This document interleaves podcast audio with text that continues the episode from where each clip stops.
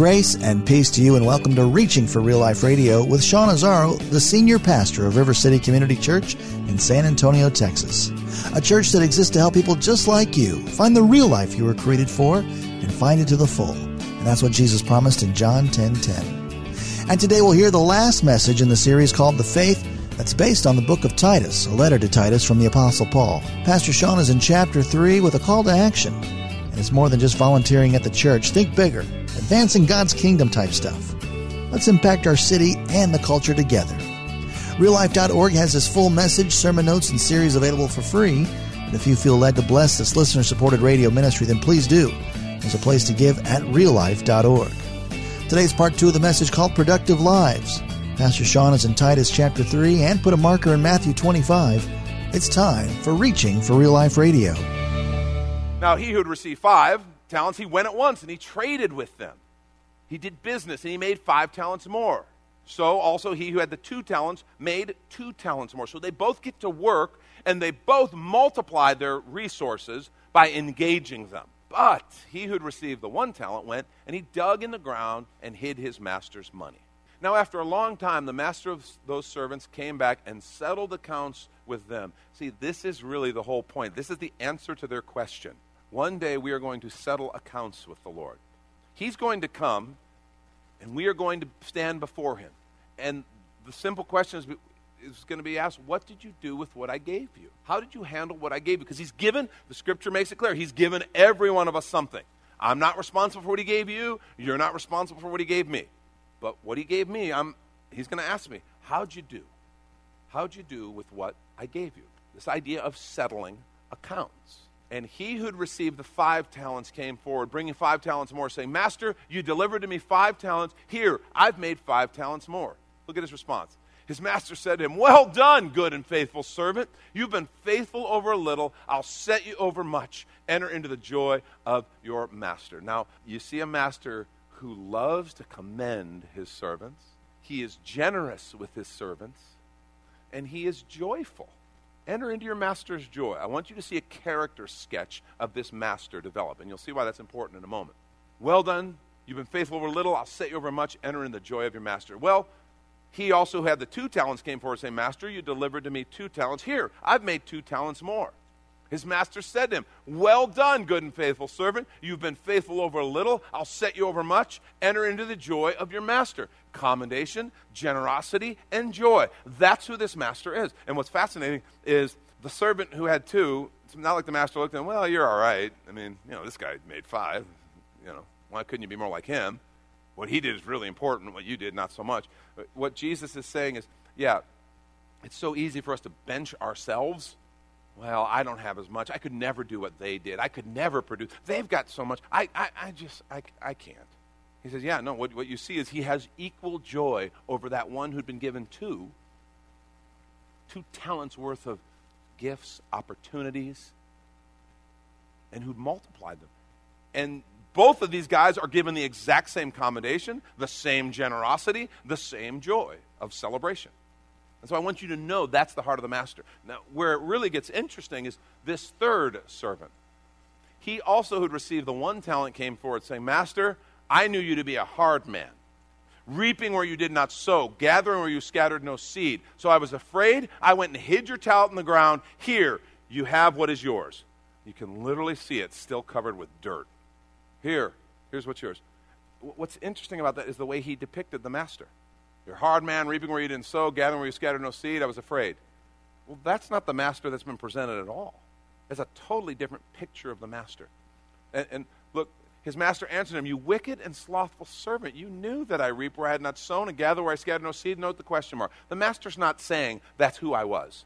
The master's just quoting the guy back. He's, it's almost like that should be saying, If you knew that, if you thought that, because the biggest thing that we see in this story is this servant didn't even know his master. He didn't have a clue. He has this whole false character thing about the one he serves, and he uses that as an excuse to disqualify himself. Well, you were like this, this, and this, which is not at all how he was like.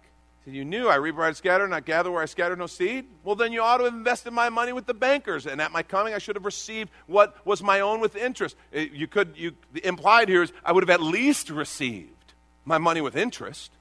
Anybody could have done that, but you didn't do anything. Based on this false assumption of who I am, based on this false relationship, you quit. So take the talent from him, give it to the one who has 10 talents. For to everyone who has more will be given, he who will have an abundance. But from the one who has not, even what he has will be taken away. And cast the worthless servant into outer darkness. In that place there will be weeping and gnashing of teeth. You see, that is a story about our role as servants. And here's the good news of this story is you serve a master who absolutely loves to commend his servants. He loves to generously reward his servants. And he loves to share his joy. That's the kingdom that we're a part of. That's the Lord we serve. That's who he is. And he has given each of us talents, opportunities, gifts. But he says, I want you to understand you're responsible to do something. I gave you a life. I gave you relationships. I gave you talents, gifts, abilities, and opportunities. What are you doing with them? We are servants, and one day we will give an account. See, servants understand that I'm stewarding something that belongs to another. And what's interesting here is, is fundamental to this servants serve the master's interest. Servants serve the master's interest. And I wonder how often in our consumer society we have been trained, sometimes subtly, sometimes overtly, to treat God as though He's there to serve my interests. As though my whole relationship with God is about God, help me get this great job. God, help me get a home in the place I want. God, help my kids to get into this school. God, help me do this. God, I, I, I don't have enough to consume. God, help me get more. And don't don't think I'm saying we shouldn't ask God to meet our needs, ask God's help, ask God for healing. I, am not saying that at all. What I'm saying is if we're not careful, we can subtly shift the way we think about things and think, wait a minute, He's here to serve me. God's here to make sure I have a wonderful life, my best life now. He's here just to make sure I'm, I'm, I'm living the, the good life. And that's what it's all about. When instead, it's like, no, no, I'm supposed to serve his interest. That's where my life really gets good. It really gets interesting. It really becomes something powerful and eternal. That's where I really make a difference when I get in on this whole thing of being a servant of the king. It's what I was created for, and is where I will be most productive and where I'll find most fulfillment. You see, we are servants of the Lord and should see ourselves that way. We're all servants, we're all called. There are no volunteers when it comes to the mission of the kingdom. How do you see yourselves? How do I see myself?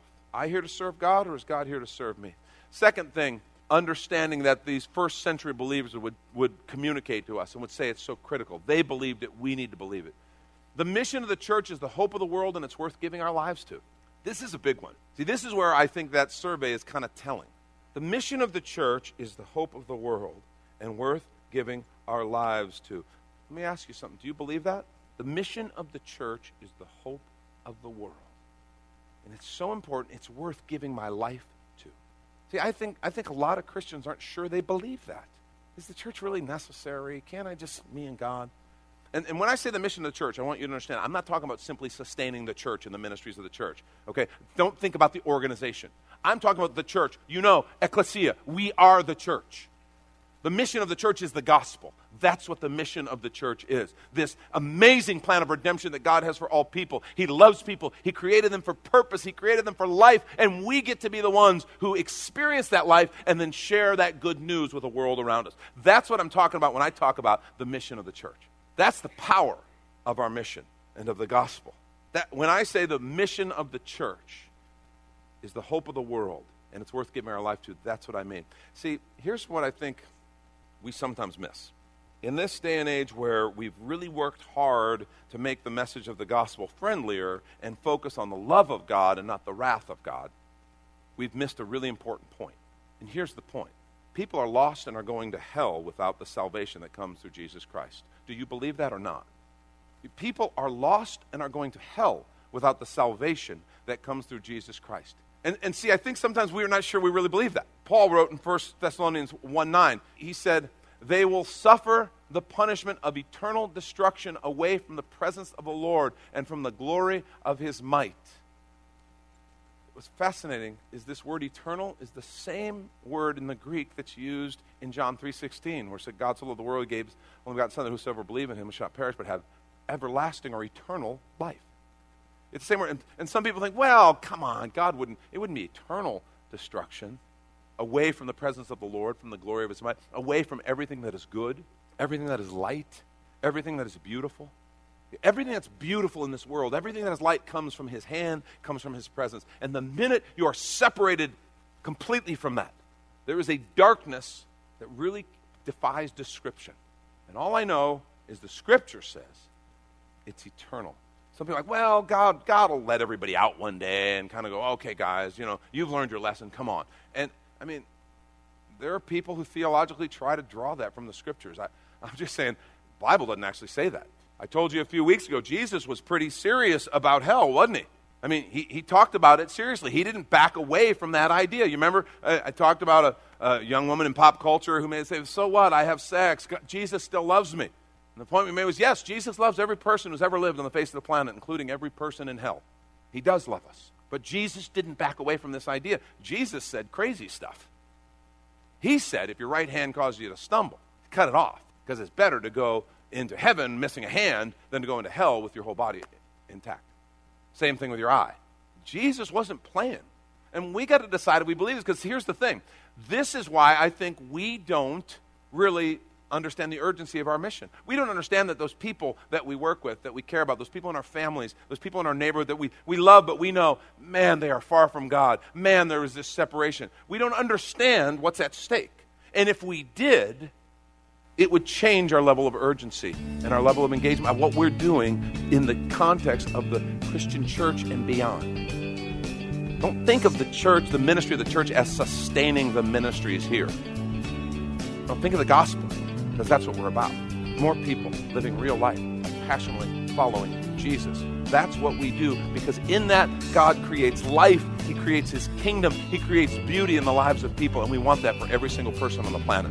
That's what the mission is about. We want to take a quick minute to remind you you're listening to Reaching for Real Life Radio with Pastor Sean Azzaro, a listener supported ministry of River City Community Church, in this message called Productive Lives. It's in the series The Faith, based on the book of Titus which is available right now at reallife.org.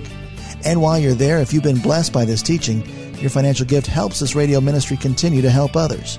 Just find the Give tab at reallife.org. And if you're looking for a new church home, here's your invitation from Pastor Sean.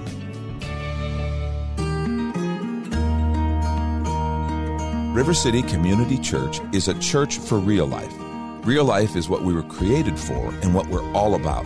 In fact, our mission is more people living real life by passionately following Jesus. Hi, I'm Pastor Sean Azzaro, and we believe we were made to have a life full of meaning and purpose that can only be found in relationship with our Creator. That's what real life is. It's not just a church thing, it's a way of living that powerfully impacts every area of our lives. River City is come as you are and has a relaxed, casual feel with practical teaching, inspirational worship, and age appropriate ministry for the whole family.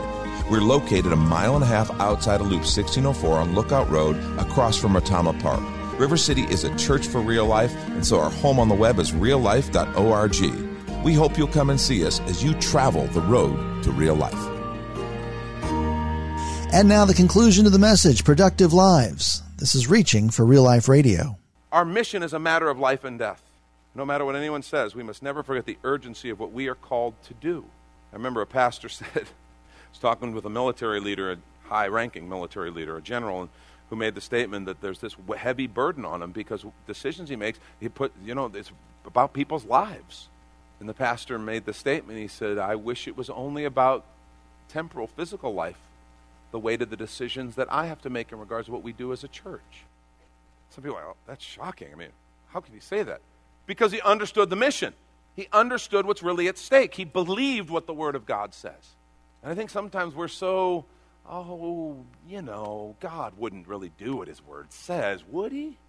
Be careful about trying to outthink God and His Word. That's where this urgency, this fire comes from.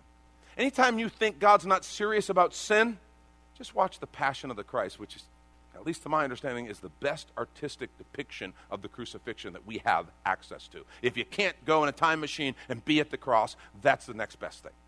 Just go watch that and tell me God's not serious about sin. The Son, whom He says, who I am well pleased, and this is my beloved Son in whom I'm well pleased. God allowed Him to go through what He went to so that we could be set free. That's how serious God is. So when we start saying, oh, we don't need to take it that seriously, just realize how out of sync we are with our Creator, how out of sync we are with Jesus and those first century believers. It's a matter of life and death, and it's been given to us. See, there are no volunteers when it comes to the mission of the kingdom. The last thing these believers understood and would share with us is our call is to see lost people made into growing, reproducing disciples. Our call is to see lost people made into growing, reproducing disciples. Matthew 28 19, we call it the Great Commission go and make disciples, Jesus said. And the idea is as you're going.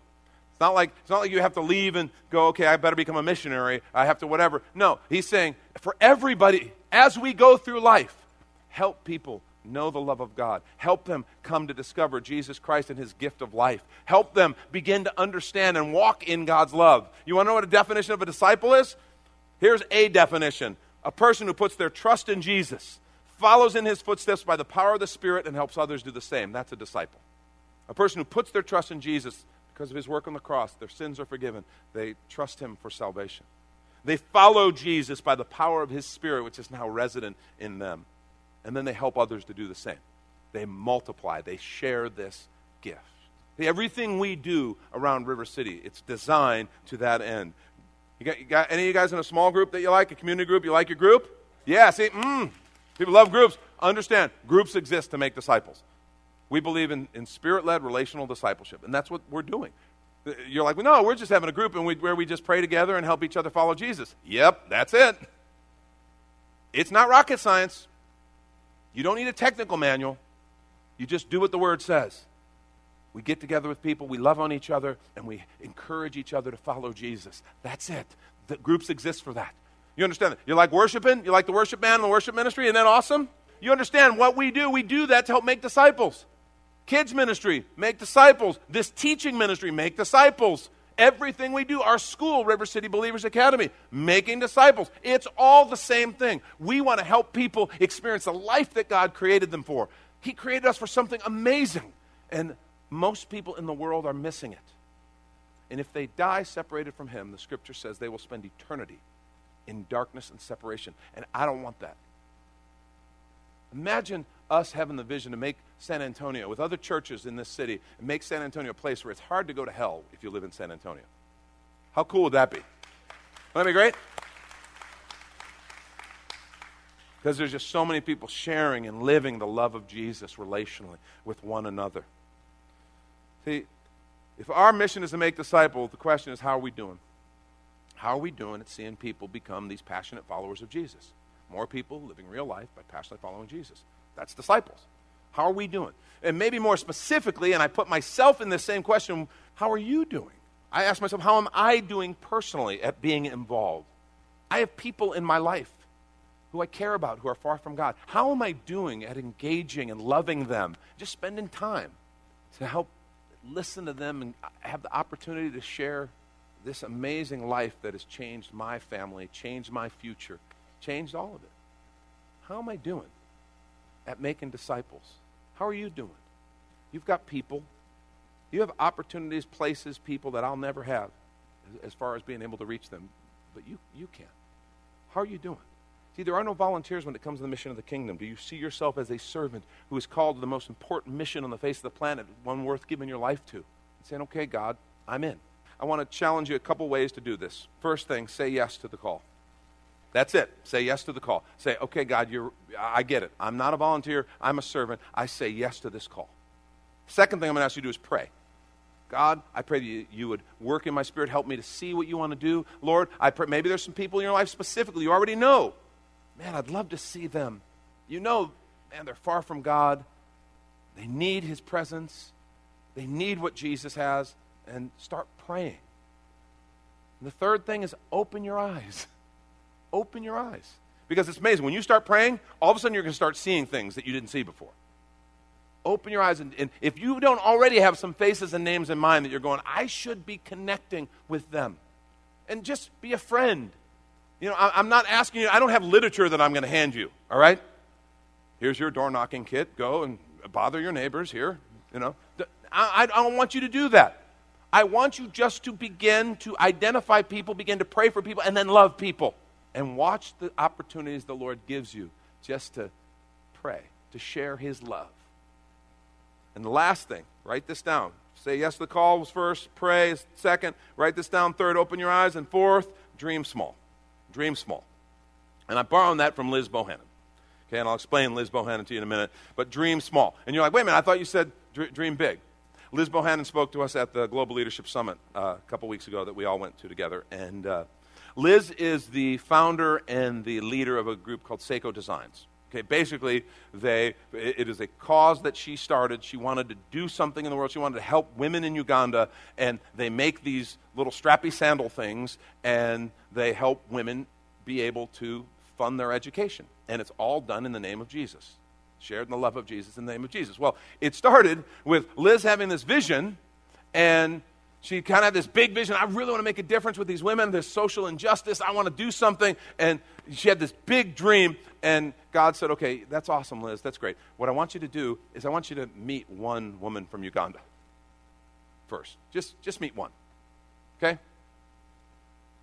And it's like, oh, and what she said is that moved her from like, from like this, this whole idea of, of kind of planning to actually doing something. And it just, that, that simple thing of just meet one, kind of put her in a different gear. Oh, okay. She bought a one way plane ticket to Uganda. That's what she could afford. And she went and just had a couple contacts there, and through those contacts, she met actually three young women who were very bright. They were scholars, but the way the thing works is they have to earn their money for their university education. These women could not afford that. And so Liz, like, how can I help them? What can I do? How can I raise money? What do I do? And then a friend of hers, she was sharing this through correspondence. A friend of hers says, What about those little strappy sandals you used to make in college and that you would sell that everybody loved? She's like, Okay. And she goes to these three young women and says, If you will make these sandals, I will sell them and I promise you, if you'll spend the next three months this summer, I'll promise you that you'll have the money to go to school in the fall. And so they made a bunch of sandals. She goes home, sells them, and it was enough in that economy, in that system, for them to go for, to university that next year. And it just snowballed from there. She now has like the largest shoemaking factory in Uganda, and it's all dedicated to this purpose. And, and her advice to us, her counsel was man, it's great to have big dreams, but it kind of embrace that you're just normal. Okay? She had to embrace that she's not, she's not God, she's not a hero. She actually said, nobody really wants you to be their hero anyway. Just embrace your kind of normal, regular self and start, start small, just one person. And I want to say that's really good advice when it comes to the message of the kingdom, the ministry of the kingdom. Just go start loving on one person, meet one person. Can you do that? I think every one of us can do that. Try it. We can pray. We can open our eyes. We can say yes to the call. And we can say, okay, I'll start with one person. You know, I'm standing here today. There's a little lady named Marilyn Fay. Marilyn Fay was not some powerful Bible teacher. She was this tiny little lady, tiny little voice, sweet little lady. But she ends up meeting my mom and my aunt, who were seekers. They weren't believers inviting them to this ladies' Bible study, and there was something in them that said yes, they would go. They were both very worldly at the time in Chicago. This isn't a Bible Belt thing, all right? It's even, it's even crazier than you think. And they go to this Bible study and they start hearing about Jesus, and this little lady, Marilyn, ends up leading them to the Lord. My mom, who is a very gifted communicator, Bible teacher, has led hundreds, maybe, I don't even know how many people she's led to the Lord. But her kids became followers of Jesus. Her son was involved in planting River City Community Church.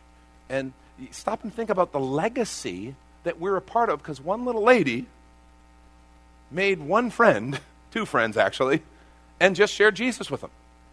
This wasn't, she wasn't Billy Graham. She wasn't, you know, whoever you want to name, whatever, big, high powered. It was just little Marilyn Fay, late woman of God. Who introduced someone to Jesus, and my family legacy, my children serve the Lord now. My grandchildren are serving the Lord. Because Marilyn Faye loved enough to reach out to my mom, my aunt. This stuff is powerful, folks. And what I want to say, there are no volunteers when it comes to the ministry of the kingdom of God. We're all in on this. That's Pastor Sean Azzaro. You've been listening to Reaching for Real Life Radio, and if you'd like to hear this full message in the series The Faith, based on the book of Titus, it's available right now on demand at reallife.org. And while you're there, we'd love to hear from you. Send us a note that this program blessed you, or even better, your financial gift helps this radio ministry continue. Find the Give tab at reallife.org. But of course, you're invited to visit and join us at River City Community Church, located on Lookout Road right behind Retama Park, next to the Real Life Amphitheater. If you'd like to call the church, the number is 210 490 5262. As Reaching for Real Life Radio is a service of River City Community Church, and we hope you join us again next time as you travel the road to real life.